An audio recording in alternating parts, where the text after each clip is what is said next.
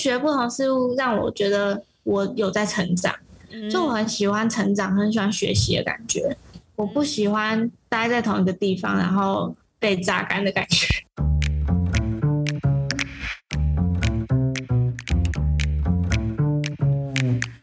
Hello，欢迎来到山水户外，什么都可以聊的户外平台。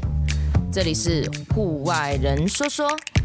那像是你平常说你是去岩馆会抱石，暴石它也是不是也算是攀岩的一种？是，攀岩就是分成上攀跟抱石。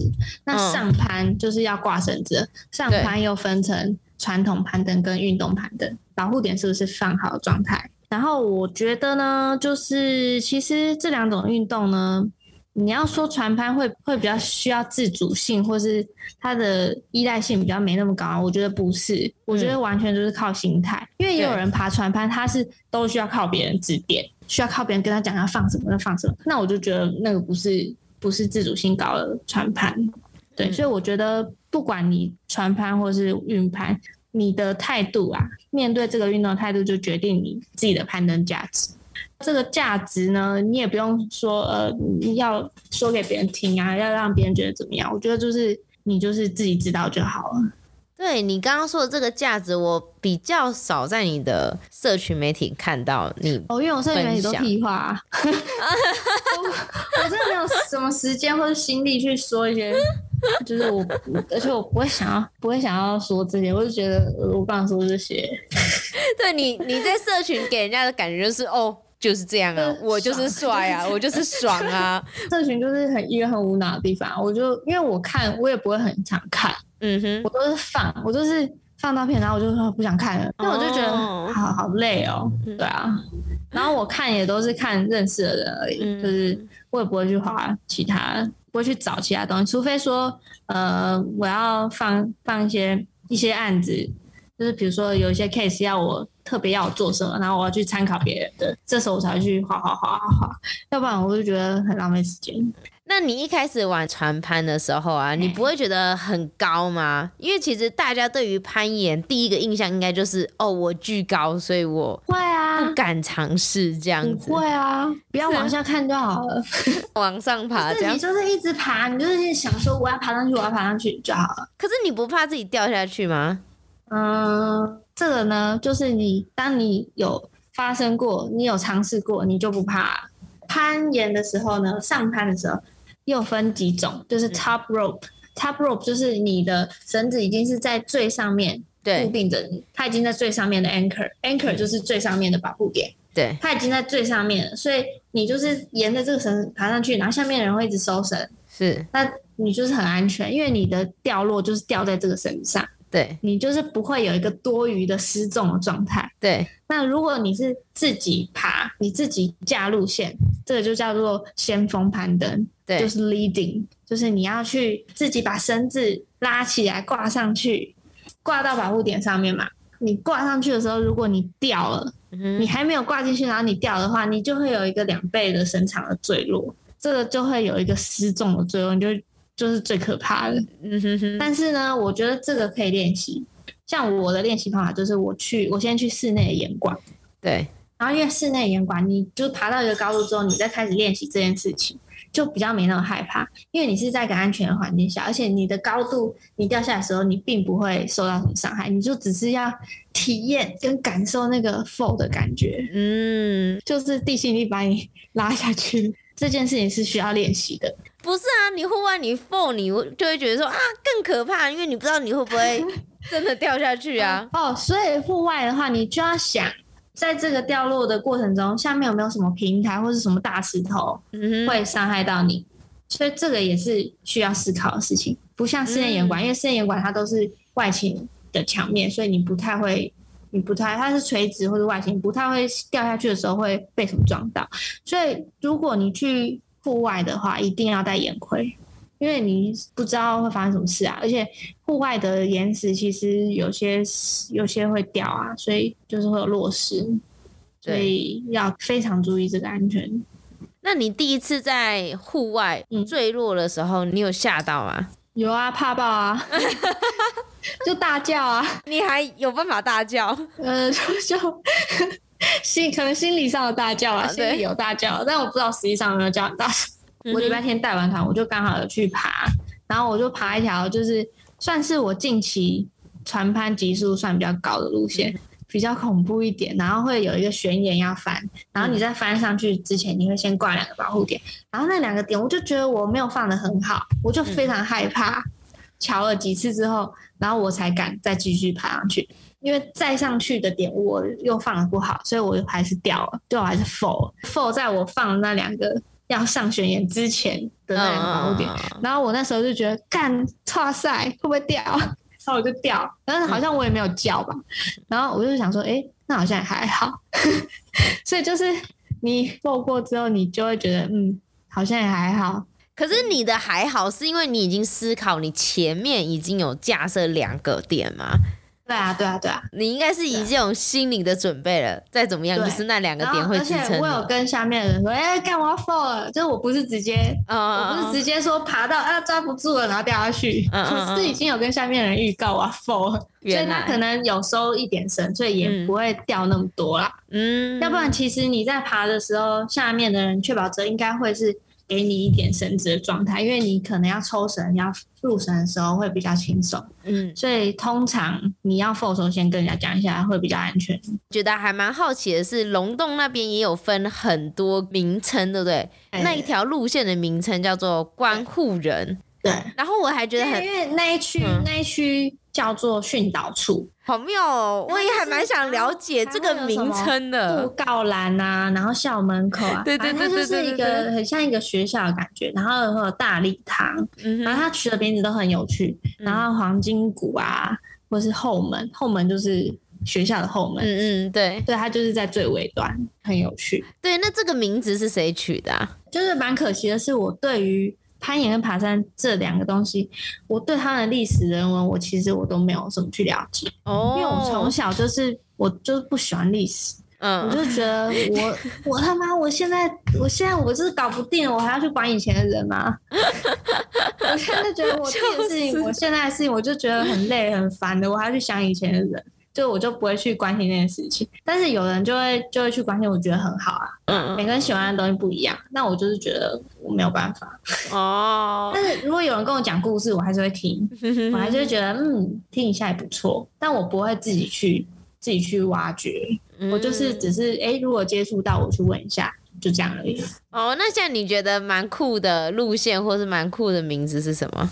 通常有一些路线都是可能跟前辈的八卦有关系，就比如说某一条路线叫什么情人节礼物，嗯，手攀的人然后送给你喜欢的人的一条路线，对啊，就是其实很多路线都蛮有趣的，有兴趣的话可以上那个龙洞户外协会，上面也蛮多故事小故事的，对，有些文章可以看。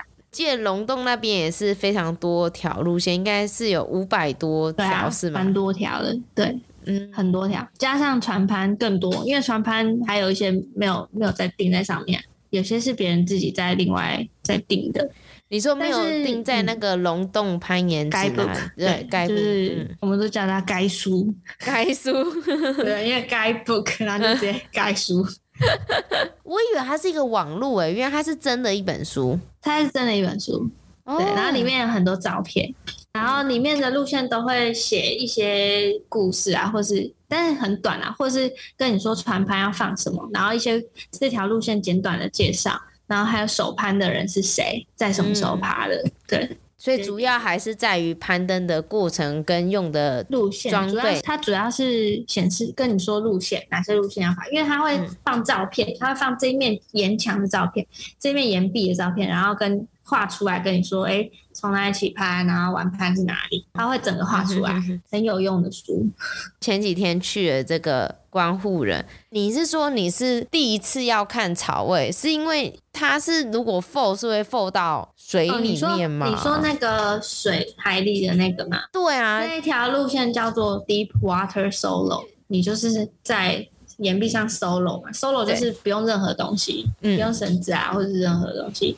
然后 Deep Water 是因为它就掉到海里嘛，嗯，那因为潮潮位高低会影响你掉下去的你的水位。如果你水位太低的话，你可能掉下去就直接碰到下面的石头了。对，所以需要在比较满潮的状态下去爬会比较安全。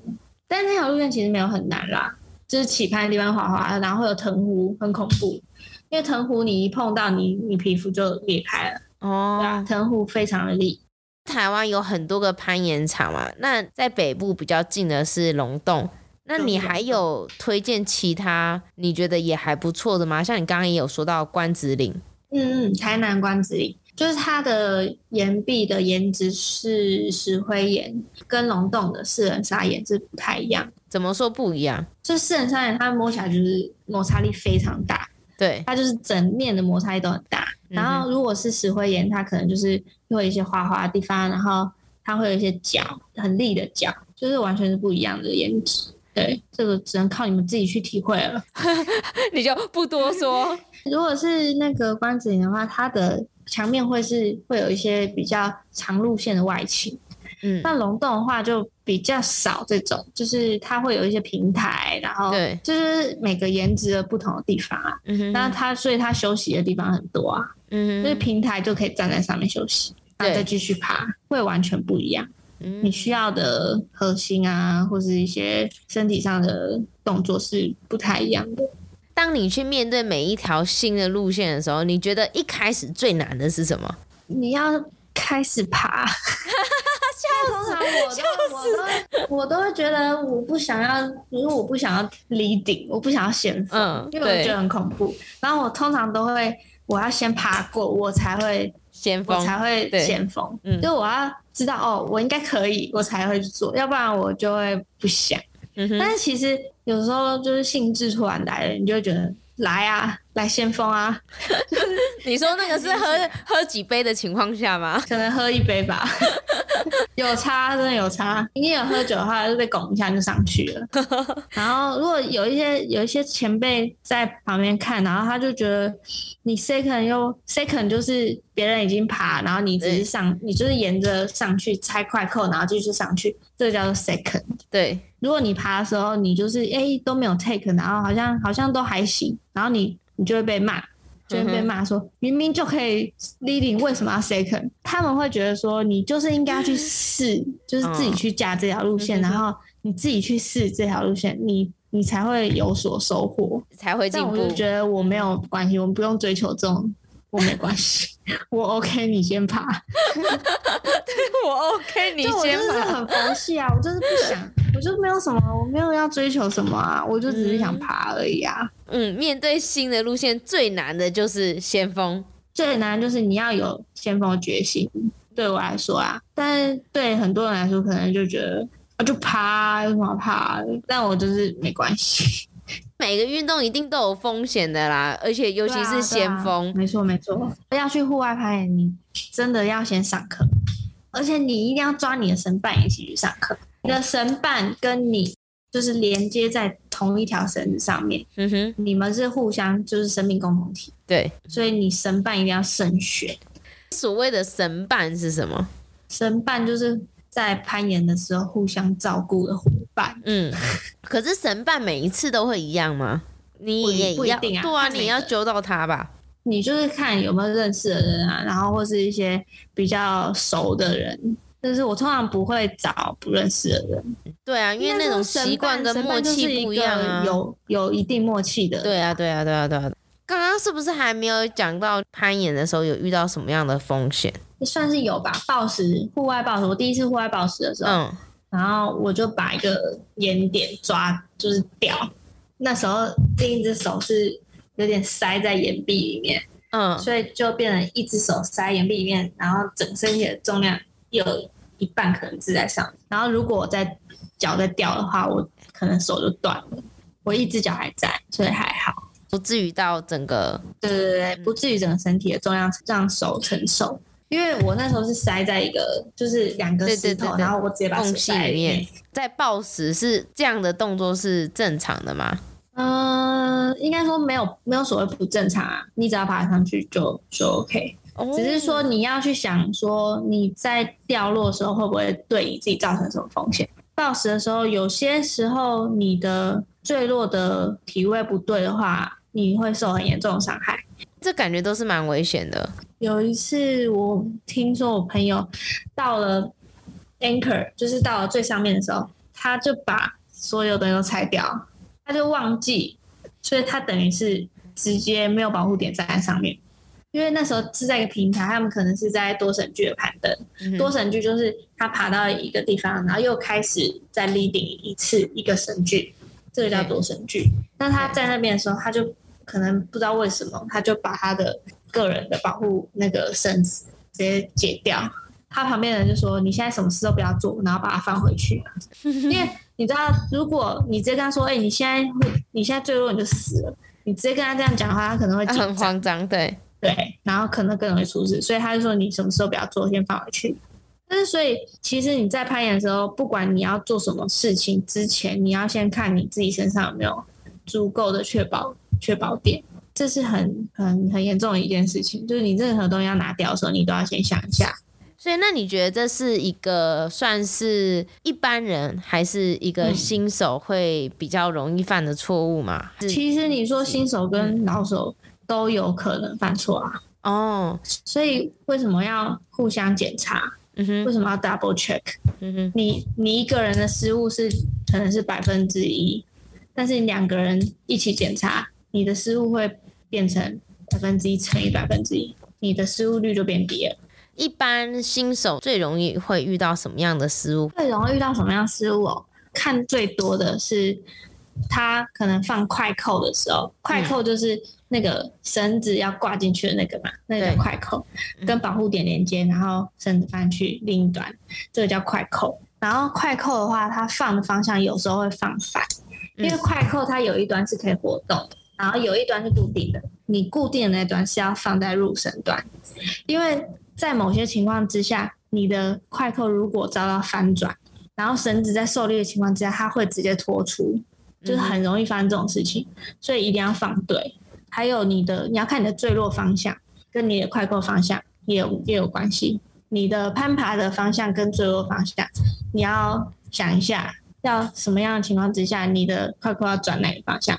这也是新手非常容易犯的错误，对吧、啊？所以有时候一些长长又不是长辈前辈会在下面说，会在你爬的时候，他会跟你说：“哎、你这边要快扣要转哪个方向？因为你要往哪边爬。”就是如果在新手不知道路线的情况之下，通常下面的人就会这样提醒他。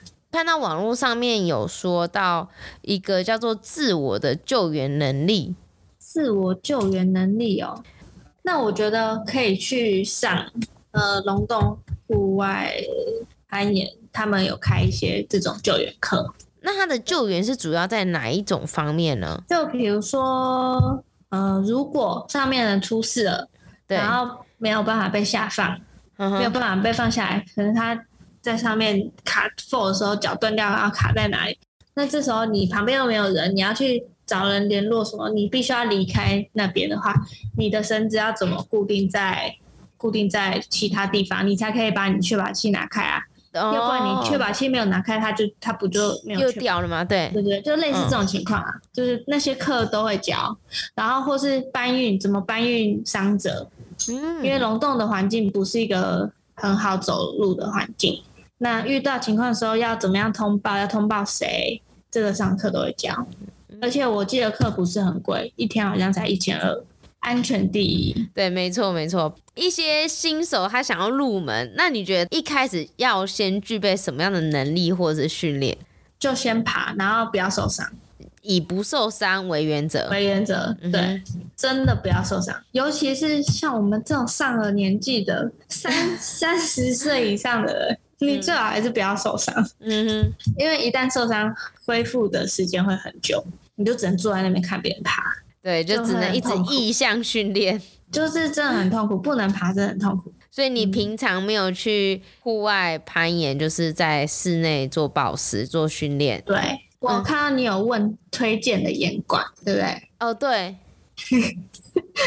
那如果是像我住在土城的话，我就可能会去 POGO，嗯，或是新庄的朋友也可以去 POGO，那边的路线都蛮有料的。蛮有料的意思是什么？对，就馆长是国手，前国手，然后他很常出一些很有趣的动态路线，或是。一些致敬某一些比赛的路线的路线。哎，比如说最近什么攀岩比赛啊，或者什么，然后有一些很有趣的动作，他会想办法复制出来，然后让你也可以试试看。嗯对，然后他也很会教动态。我朋友去上课就突飞猛进，所以我才说要去上课。可是你自己没去上，你好奇怪哦。对，我自己没去上，是因为我朋友都可以教我啊。如果你有会攀岩的朋友，那你就跟他一起爬就好了，你就不用去上。好，就如他教你就好了。这要先看你是不是边缘人，有没有，有没有朋友？哎，其实边缘人也可以跟边缘人当朋友啊，这样就不是边缘人。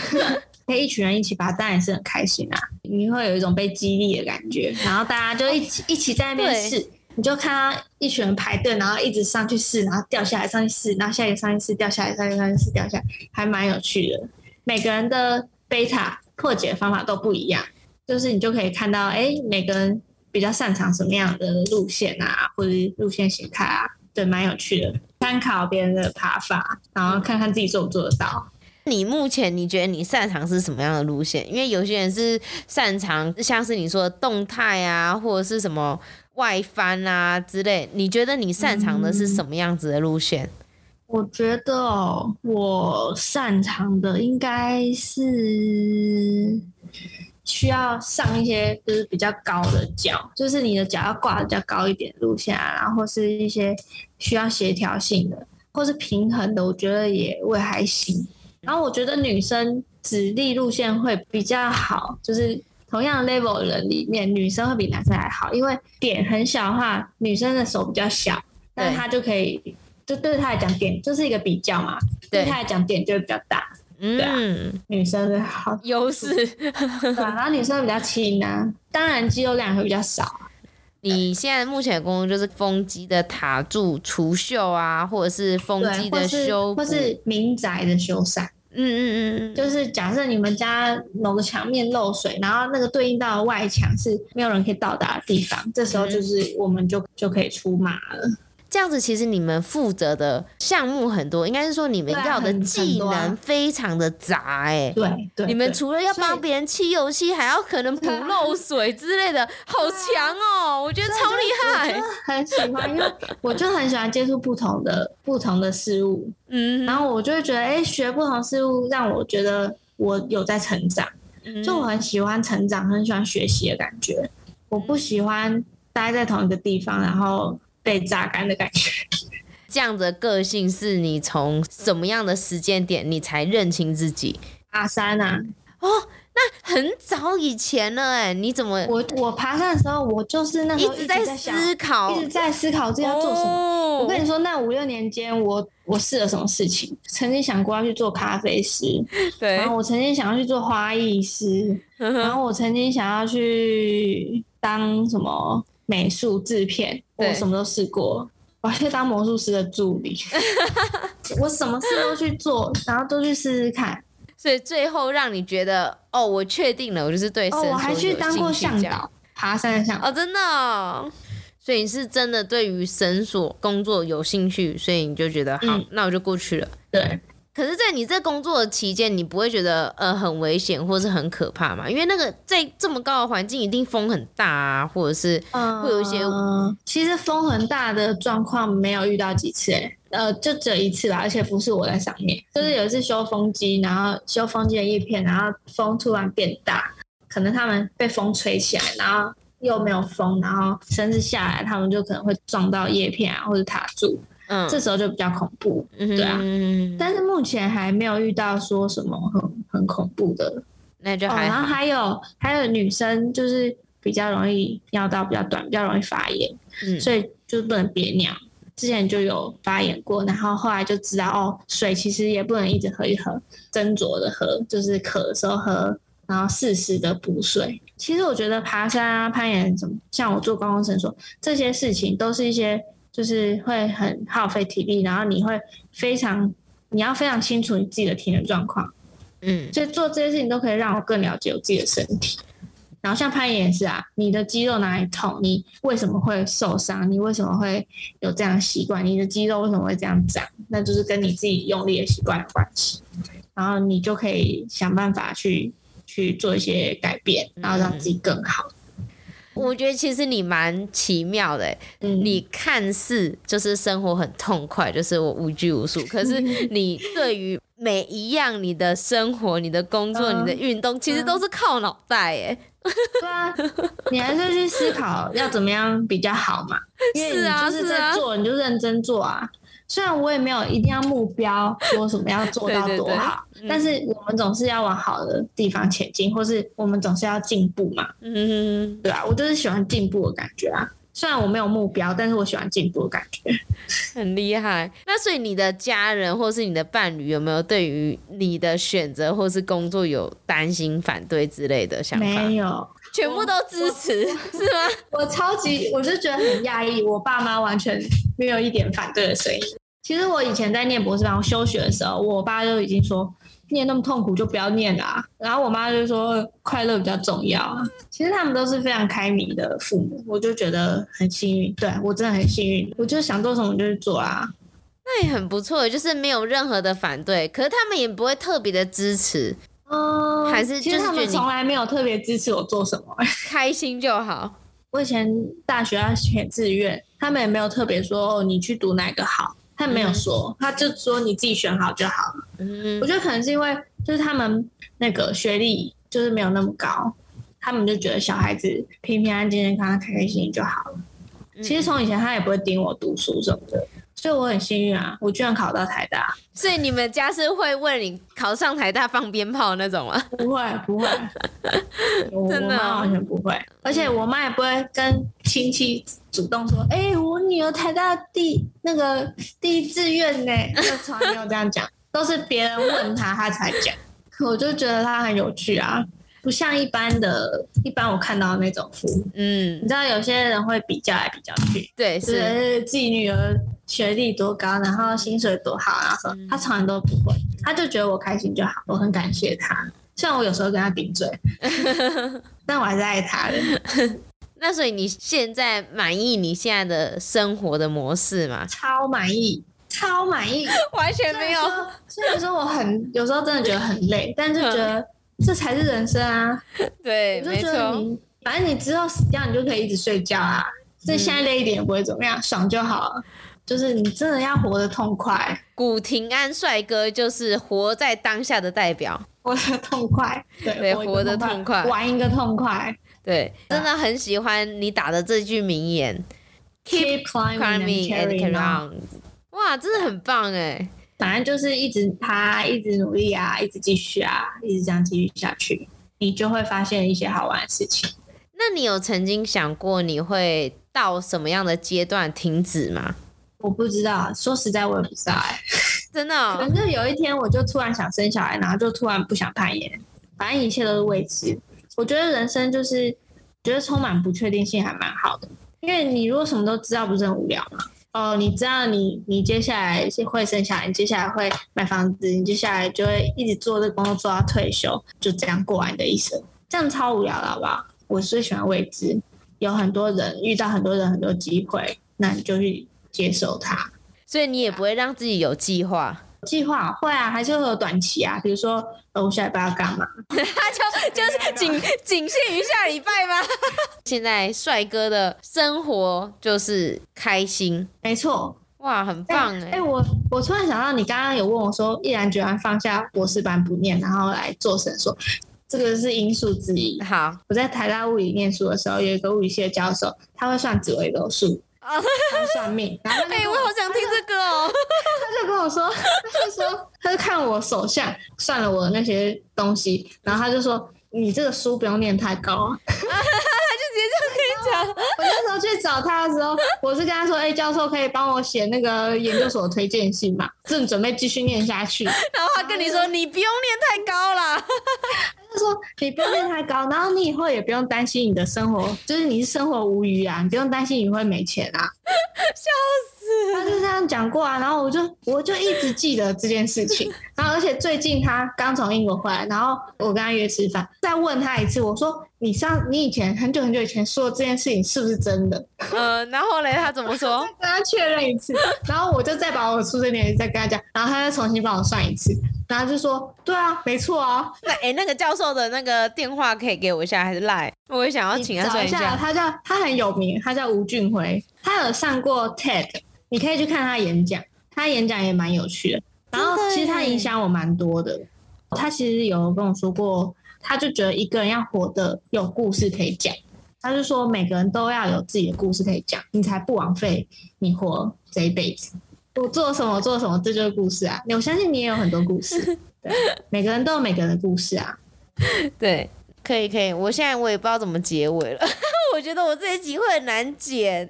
不会啊，我觉得你的结尾就，反正我们就来讨论一下，就是山海带给我们什么啊？哦好，主轴就是这个嘛，对不对？直接在反问你，请问古廷安帅哥，你觉得山海带给我们什么？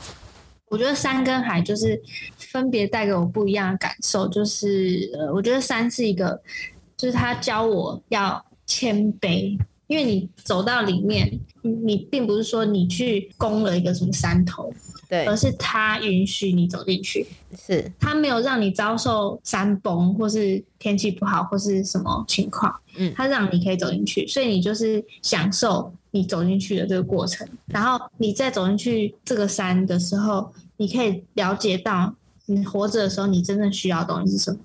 嗯，你到山上过了，比如说过了十天，然后你就会发现，其实很多东西你根本不需要。对，你回到山下，你就可以更知道你自己真的需要的东西，人事物是什么。嗯、水海这一方面呢，我就会觉得，我们的人生的经历就是只是海面上的浪，那你是那个海洋，你不需要用。每一道浪去定义自己，每一道浪就是你遭受挫折或什么，那都没关系，你就让它过去就好了。